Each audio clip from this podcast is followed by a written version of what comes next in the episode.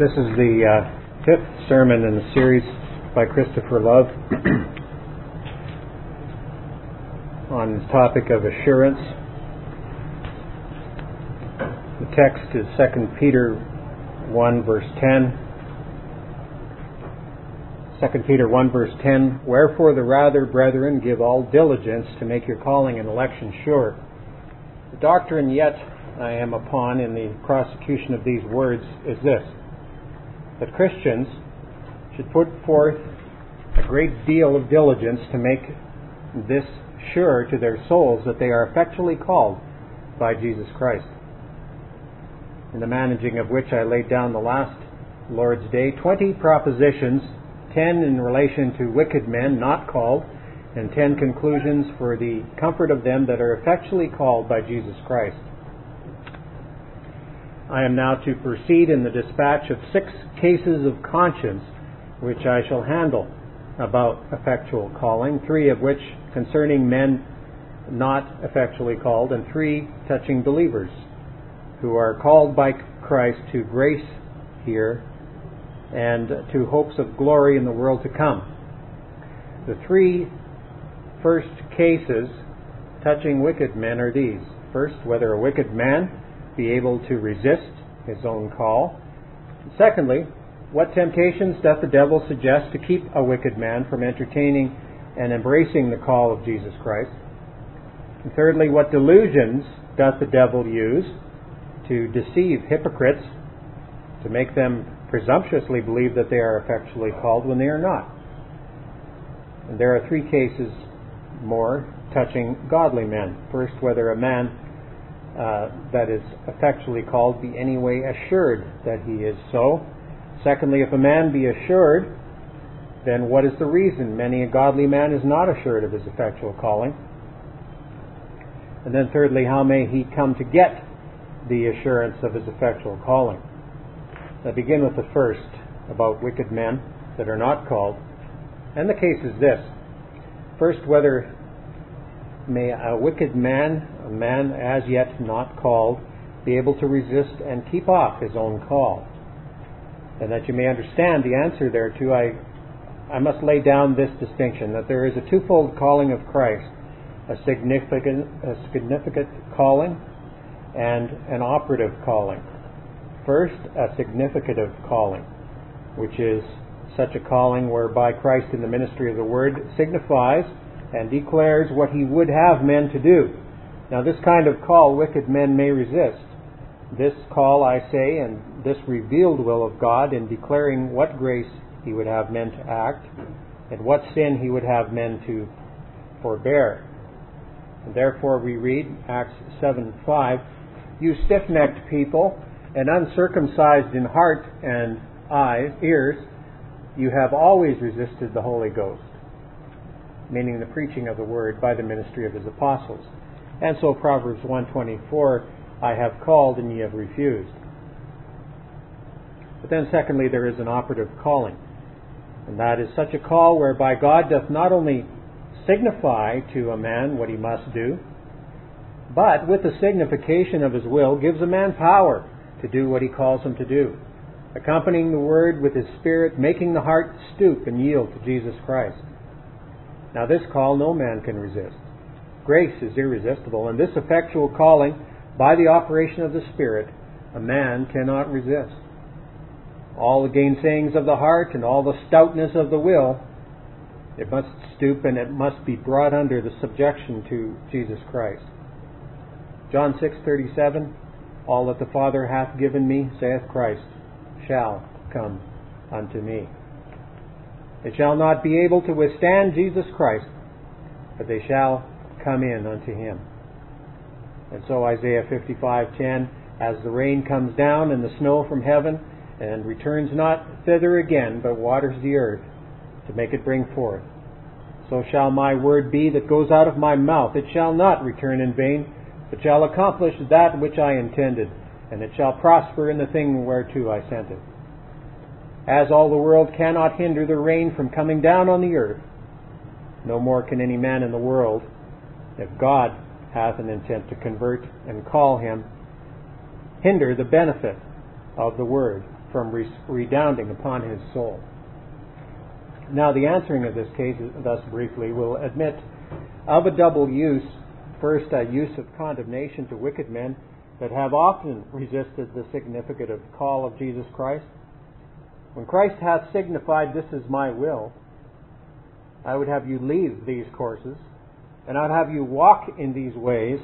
Christ signifies his will in the ministry of the gospel. Yet, let Christ signify what he will. You will do what you list. This is for thy great condemnation. Secondly, the answering this query is for consolation to elect men who are not yet converted. Dost thou belong to God's election? Why, before thou art converted, thou hast a stubborn will. Thou hast a gainsaying heart. Thou hast a stout spirit against God. Thy heart is as hard as an adamant, as hard as the rocks, and yet here is thy comfort all the gainsayings of, the, of thy spirit, and all the stubbornness of thy will, shall not be able to keep off converting mercy, and shall not be able to keep off calling grace from thee. When God hath an intent to call thee, he will come with power by his call, and make thee do what he commands thee, and make thee embrace what he calls thee to do. Did not Jesus Christ use an operative call as well as a significative call no man in the world would ever be called. And this is the reason that in hearing the same sermon and following the same preacher, one man is converted and the other is not. The reason is this the call of the ministry is, is only a significant, significant call of a reprobate, only signifying what God would have him to do. But there is no power conveyed with the invitation to make the man able to do what Christ calls him to. And therefore one is called and the other is not. Thus much in answer to the first case. Secondly, what temptations doth the devil suggest to men who are uncalled that they should not give entertainment to or embrace the call of Jesus Christ unto grace and glory? And in answer to this, I shall lay down only four suggestions of the devil wherewith he entangles a man that he should not yield to the call of Jesus Christ. And as I lay them down, I shall labor to take them away. The first temptation of the devil, first temptation the devil will suggest is to you that are young men. And to you, he will suggest that you are yet too young to embrace the call of Jesus Christ. It will be time enough hereafter, and you may do it soon enough hereafter. You are too young now to be abridged of your pleasure and to mortify your lusts and to betake yourselves unto so serious a course as Christ calls you to. And by this temptation, the devil prevails with young men more especially. And I remember Austin saith that this temptation of the devil made him keep off for seven years together from embracing the call of Jesus Christ. The devil would still tell him in his heart, Thou art too young to leave thy drunkenness, too young to leave thy harlots. Until at last he cried out, How long shall I say it is too soon? Why may I not repent today? This temptation, I say, it hath fastened upon many before you, that they were too young to come in to Jesus Christ. And to this end, the devil will suggest to you that old and false proverb, a young saint and an old devil. Whereas indeed, if you are young devils, you will be old Beelzebubs. And therefore, this being a suggestion prevailing with many hearts, I shall lay down six considerations to take off this temptation, that it may not prevail with you. First, if the devil tempt you that you are too young to hearken to Christ's call, Consider that the devil cannot give you a lease of your lives. If the devil could give you a lease of your lives and tell you you should live till old age, you might then, with more safety, hearken to his temptation. But your lives are not as, at the devil's disposal. God is the author of your life. The issues of life and death are in his hands. You may die in your youth uncalled. You may be damned as well as dead. You may be as these men, Job 36:14, that shall die in their youth, and their lives shall be among the unclean. And therefore, though de- the devil tempt you, that you are too young, seeing he cannot assure you of your lives, you have no reason to hearken to his temptation. Secondly, suppose that the devil should could assure you you should live till old age, yet take this consideration that in putting off your calling and the work of conversion from your youth, this may so provoke God that he may harden your hearts in your old days that you shall have no heart to think of and embrace the call and invitation of Jesus Christ. Jeremiah 22:21 I spake to thee in thy prosperity but thou wouldst not hear. And this hath been thy manner from thy youth. Thou wouldst not obey my voice. God spake but they would not hear and it was from their youth that they did thus. Therefore God would never speak more. God hardened their hearts that they should never re- receive or embrace the call of Jesus Christ and so in Isaiah 6, 9, and 10, seeing the Jews from their youth were obstinate against the word of God, Go, saith God.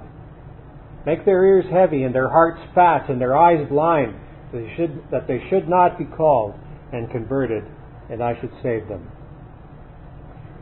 Let this therefore be a second consideration that the putting off your call till your old age may so provoke God as never to give your hearts give you hearts to embrace this call.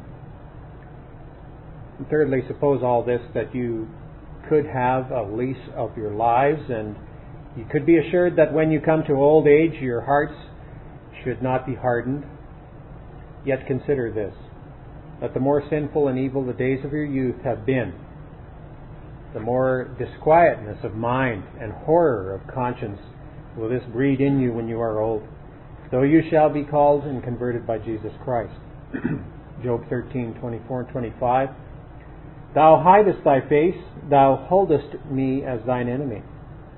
Thou dost drive me as a leaf to and fro, and thou dost pursue me like dry stubble. Now, why doth Job complain thus? Mark the next words For thou writest bitter things against me and makest me to possess the iniquities of my youth. Job, when he was a young man, it seems he was a wicked man, and he had many sins in his youth, and this in his old age made him cry out and say that God took him for his enemy, and that God break him like a leaf driven with the wind. O beloved, the sins of your youth, though you should be like Job's, converted Yet they will bring great disquietness and great horror when you come to, to age. The lusts of youth and the vanities of youth and the sensual pleasures of your youthful days, they will lay a foundation of sorrow when you come to gray hairs, to be near your graves. And so Job 20, verse 11. And therefore put the case that you should repent and should be called when you are old. You have no cause to put off the call of Jesus Christ, seeing that sins of youth will fill you with horror and disquietness of mind.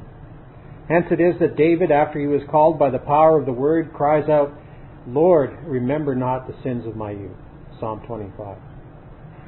That gravelled and galled his conscience, the sins of his youth before his call. It is the speech of an author that to look on the pleasurable vanities and con- and contents of youth, this will become an heavy burden and bitter vexation to old age. Beloved, the more evil you run out into in your youthful days, the greater and deeper foundation of disquietness and sorrow you lay in your own souls in your latter days, though you should be called by Jesus Christ. Fourth, if the devil suggests that you are too young to embrace the invitation of Christ, consider that Jesus Christ will take it most kindly at your hands, if while ye are young you will give entertainment to his call. Jeremiah 2 2 I remember thee, saith the Lord, and the kindness of thy youth, that thou wouldst follow me in the wilderness, in a land that was not sown. Mark how the Lord speaks, and how kindly he takes it that they would in their youth follow God. the Lord will remember it and take it acceptably from you if while you are young, while the marrow is in your bones and strength in your joints, you will embrace the ways of Jesus Christ. It is an observation that some have concerning the beloved disciple John. In John 20, he is called the disciple whom Christ loved and that leaned upon his breast. Of all the other eleven disciples, Christ did love John above the rest. And the divines give this reason of it that John was the youngest of all the disciples. He was converted and called by Christ when he was a young man. And Christ, seeing a young man follow him, took this very kindly at his hands and calls him his beloved disciple. As you that are parents, you let your little children sit in your lap when your great ones shall not. And so, John, he being a young man, Christ would let him lean upon his breast and lie in his bosom, expressing his kindness to him. Now, oh, how this should beat off this temptation that you are too young to follow Christ. Because Christ takes it so kindly at your hands if you embrace his call in time. Nay, Christ doth take it so kindly that he doth love bare morality and civility in young men. And therefore it is said in Matthew, when Christ saw the young man and he told him, I have observed these things from my youth, Christ looked upon him and loved him. Christ showed a general love to the young man that was but a moral man from his youth. And if Christ loved morality, he will much more love piety and true sincerity. It is observed of Timothy that of one particular man, Paul expressed more love to Timothy than to any other. Read over all the book of God. You shall never find Paul express so much love to any as to Timothy. He calls him Timothy, my son, Timothy, who serveth me as a child, and Timothy, my dearly beloved. And why is all this? Why, the reason is because Timothy, from a child, was converted and knew the Scriptures. 2 Timothy 3 6. He was from a child converted and called by the ministry of the Word in Paul's mouth, and this did endear the heart of Paul unto him. You read in the book of Leviticus that when God did require a sacrifice, he would not have an old sheep, but a young lamb, a lamb of a year old, and a kid of the youngest of the flock.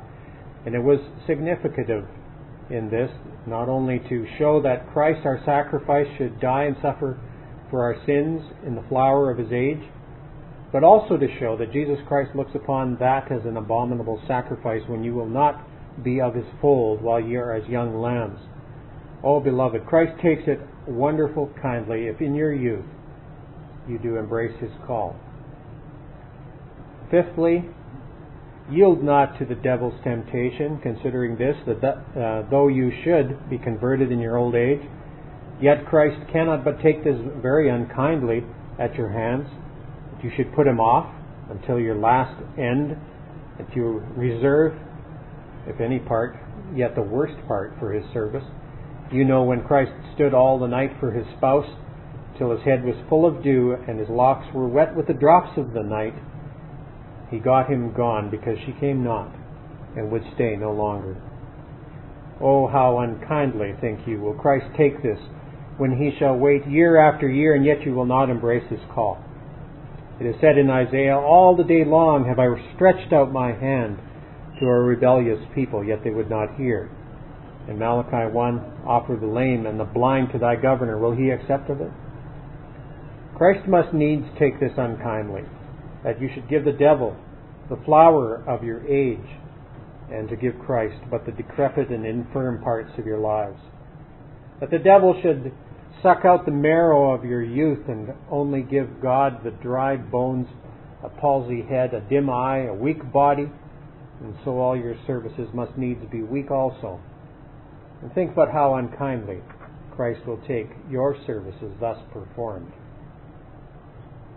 Sixthly, consider this that from your birthday to your dying day, you have time little enough to carry on the business of your salvation, should you live ever so long, and therefore you have no cause to put off the call of Jesus Christ, and thus much be spoken by way of satisfaction, to take off the first temptation that you are too young to give entertainment to the call of Jesus Christ. And this I do for the sake of young men, that they may take heed of being ensnared by this delusion of the devil. The second suggestion here it may be that the devil cannot ensnare you in this gin. Old men will say, This concerns not me. I am not taken with this temptation. Therefore, now the devil comes upon them with this suggestion Saith the devil to them, You cannot now give entertainment to the call of Jesus Christ, for you have callings in the world to follow. You have a particular calling, and you must provide for a wife and children and family and lay up for future times against old age and sickness. Therefore, you cannot be at leisure now to give entertainment to the call of Jesus Christ. When I am more at leisure, I may look after my effectual calling. And this also sticks very close to a, great many. And to take off this suggestion of the devil, I shall lay down six particulars also by way of answer. First, God never intended that our outward calling should anyway hinder us in the work of our conversion. God never intended that our employments upon earth should jostle out the necessary provision for heaven. But God hath so given out our callings here in the world that He hath made and ordained them to be subordinate to our general and effectual calling, to the great business of God's glory and our own salvation.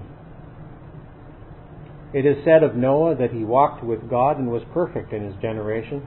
And yet Noah was employed by God for some time to wait for 120 years in a handicraft calling, to build an ark, to show that God did never intend that Noah's making an ark should any way hinder his walking with God or carrying on the work of his soul. Though you have callings to follow and families to provide for, yet God did never intend your outward calling should jostle out your inward and effectual calling. Secondly, consider you that make this plea whether you do not embezzle away much time from your outward calling, which you do not employ in the concernments of your souls, but in the works of sin and Satan. There is many a man that can plead, He hath no leisure to pray, nor uh, leisure to hear a sermon. He must follow his calling. Yet this man can follow a whore and follow a tavern, and these men can spend a whole day upon recreation, and yet can spare no time and find no leisure to hearken to Jesus Christ. This now should be a great conviction to you that pretend you must follow your calling, uh, that you can neglect your calling to follow your sensual and vain courses, and yet can spare no time to make your souls happy. And thirdly, you that plead your outward calling in the world to be an excuse why you cannot hearken to your effectual calling by Jesus Christ, Consider this that this plea hath damned many a soul before you, and will damn you also if you look not to it. This hath been an ancient plea, Luke 14, 18, 19, and 20, when uh, Christ called a company of men there to come to him. What excuse have they? Saith one, I have bought a yoke of oxen, and I must prove them. I have bought a farm, saith another, and I must manage that. I have married a wife, and therefore cannot come, saith a third. All these were lawful callings, and yet these callings kept them from heaven and kept them from Jesus Christ. As you read in Acts 24:25 when Paul did startle Felix's conscience by a powerful sermon of judgment to come, Felix's heart trembled. But mark now how did Felix put off the power of the word? Why, now saith he, I am not at leisure, but go thy ways, and in a convenient time I will send for thee to speak of this matter. As if he should say, I am now to go about some other business, about the affairs of my kingdom, and I cannot have leisure to hear thee now. And so by some outward employment he jostled the power of the word from his heart and had not convenient time to embrace Jesus Christ. Fourthly, consider this that the, this plea of yours, making your callings an excuse to neglect your effectual calling, it is the only way to uh, provoke God to curse and blast all your outward callings to you. and to engage him, to curse all you put your hands unto. Haggai 1 6 and 9. Because they neglected God's worship and God's ordinances, therefore saith God, You shall have much, but it shall come to nothing, and what you get you shall put into a bag with holes. You shall lose all you get, and all you sow, and all you labor for, because you would not look after God's worship. And so Micah 6, 13 and 14, I will make thee sick in smiting thee, and desolate because of thy sins. Thou shalt eat and not be satisfied. Thou shalt sow and not reap. Thou shalt tread olives and not, and not anoint thyself with oil, and make sweet wine, but shall not drink it. For the statutes of Omri are kept, and all the manners of the house of Ahab, and you walk in their counsels. As much as if the Lord should say, You will not hearken to my statutes and to my counsels, but Omri's statutes and Ahab's counsel you will hearken to. And therefore now you shall eat and not be satisfied, sow and not reap. That is, God will curse what you have and what you do because you will not hearken to God's call and counsel. So Deuteronomy 28, 38 to 46. Thou shalt carry much seed into the field and gather but little. The locust shall consume it. There's one curse and shall plant vineyards, but shall, shall not drink the, the wine or gather the grapes. The worms shall eat them. Another curse. Thou shalt have olive trees throughout all thy coasts, but shall not anoint thyself with oil, for thy olives shall fall. There's a third curse. Thou shalt beget sons and daughters, but shalt not enjoy them all the trees and fruit of the land shall be consumed. Now, what's the reason of all this that God should thus blast their callings and their comforts to them? In verse 45 Yea, all these curses shall come upon thee and pursue thee and take thee, because thou hearkenest not to the voice of thy God to keep his commandments and his statutes which he commanded thee. Here is the reason. They would not hearken to God nor obey God, and therefore God would blast their comforts to them. Now then, beloved, think of this, that you may make your callings, think of this, you that make your callings, a plea why you cannot hearken to the call of Christ. This plea is a great provocation to engage God to blast and to curse your very callings to you. Fifthly, take this consideration that God will the more bless you in your callings and prosper you in the work of your hands,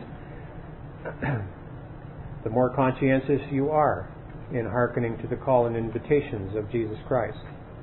And the reason is because God, uh, godliness hath not only a promise of life to come, but of this life also.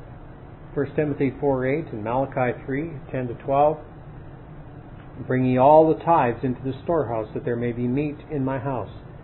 That is, saith God, use all means and take all care, that there may be meat in my house, that ordinances may be on foot, that my worship may be maintained. And what then? And if you will take care of his ordinances, God bids you prove him. Prove him and try him if he will not take care of you. Verse 11. Mark the words let there be meat in my house. And prove me now, saith the Lord, if I will not open the windows of heaven and pour forth a blessing upon you, and there shall not be room enough to receive it. A strange blessing that if men will take care to have meat in God's house and have a care of God's ordinances, God would open the very windows of heaven and make the earth to be fruitful. They should not have room to receive God's blessings.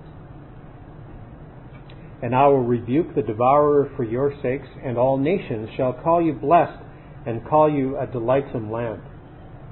Here now you see, if you will take care of God's ordinances and embrace His call, God will bless your outward calling the more, and give you in a more abundant increase if you embrace the call of Jesus Christ. Six, you that urge your outward callings as a reason why you cannot hearken to the call of Christ, take this for answer. that if the truth were known, it is not the urgency of your callings, but the obstinacy of your wills and the sluggishness of your spirits is the cause you do not give entertainment to the call of Jesus Christ. For were men's callings urged them, they would not take pleasure in sin. Therefore, it is not their callings, the badness of their hearts. They do not love Christ and love his ways, but think it too industrious a work to labor for conversion, and therefore they make this plea. John 5:40. You will not come to me that you might have life. When will is wanting, saith Dr. Preston, any vain excuse will be pretended. When will is wanting to walk in the ways of God, any groundless pretense will be made to excuse their negligence.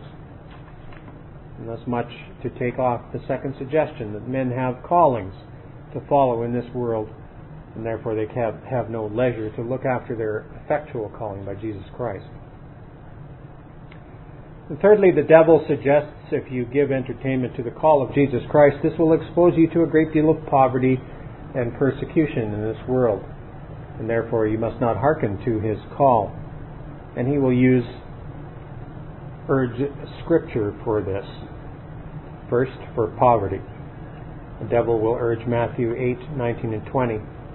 Christ saith, The foxes have holes, the birds of the air have nests, the Son of Man hath nowhere to lay his head.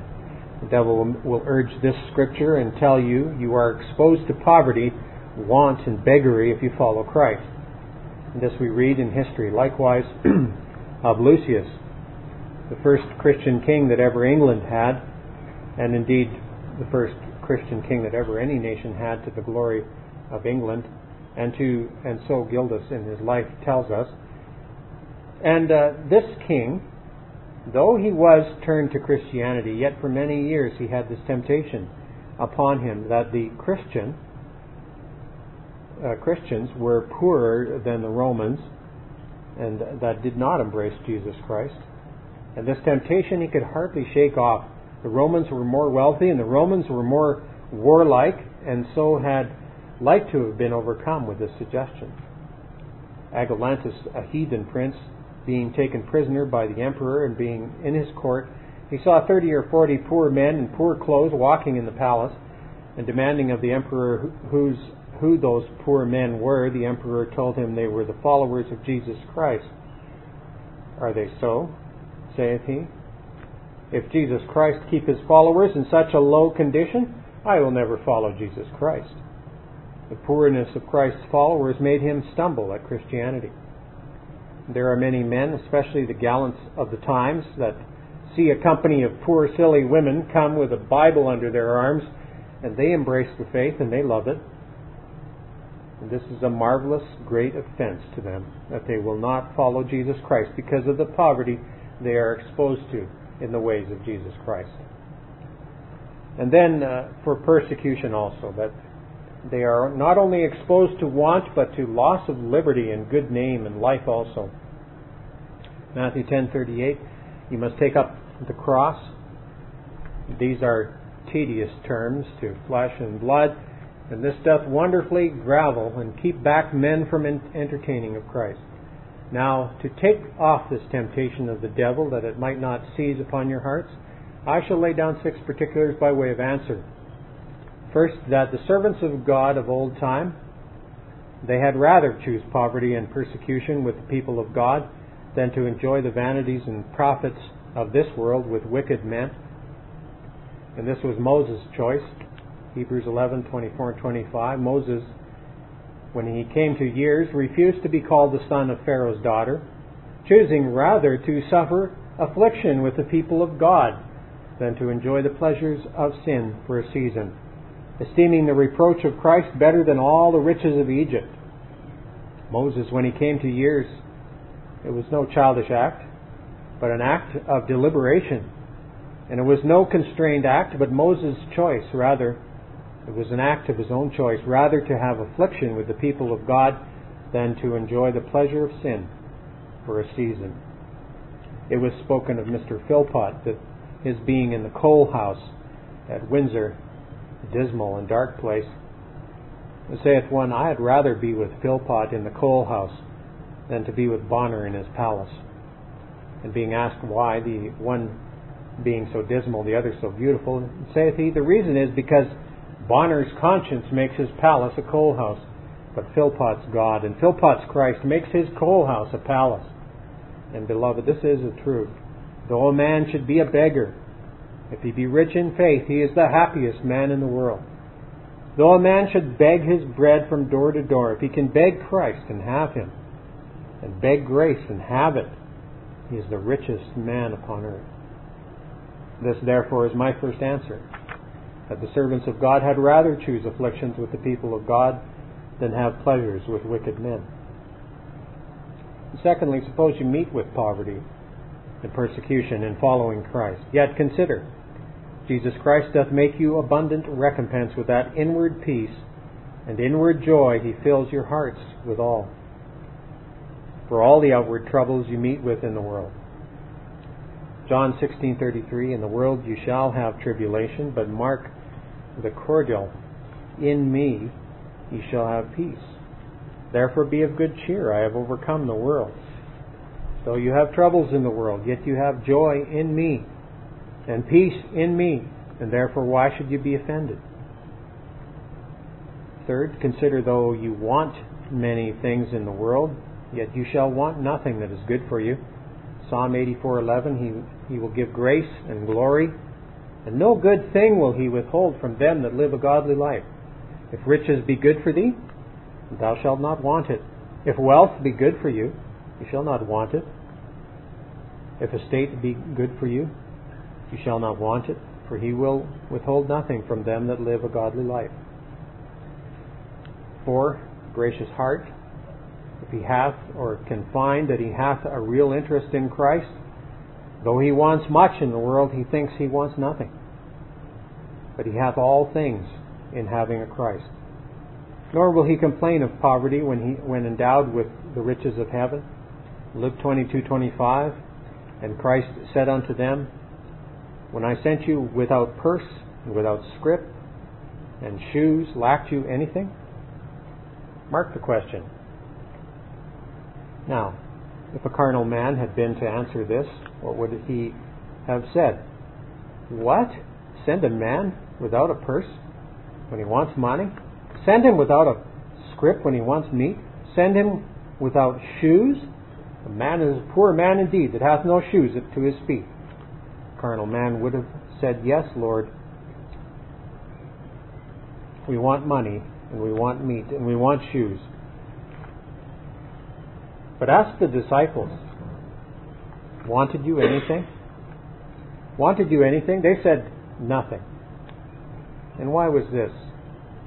Because the disciples knew that they had a grounded interest in Jesus Christ and a right to Jesus Christ. And though they wanted these poor outward comforts, they did not want Christ's comfort and Christ's graces. And therefore, when they had neither purse, scrip, nor shoes, they wanted nothing.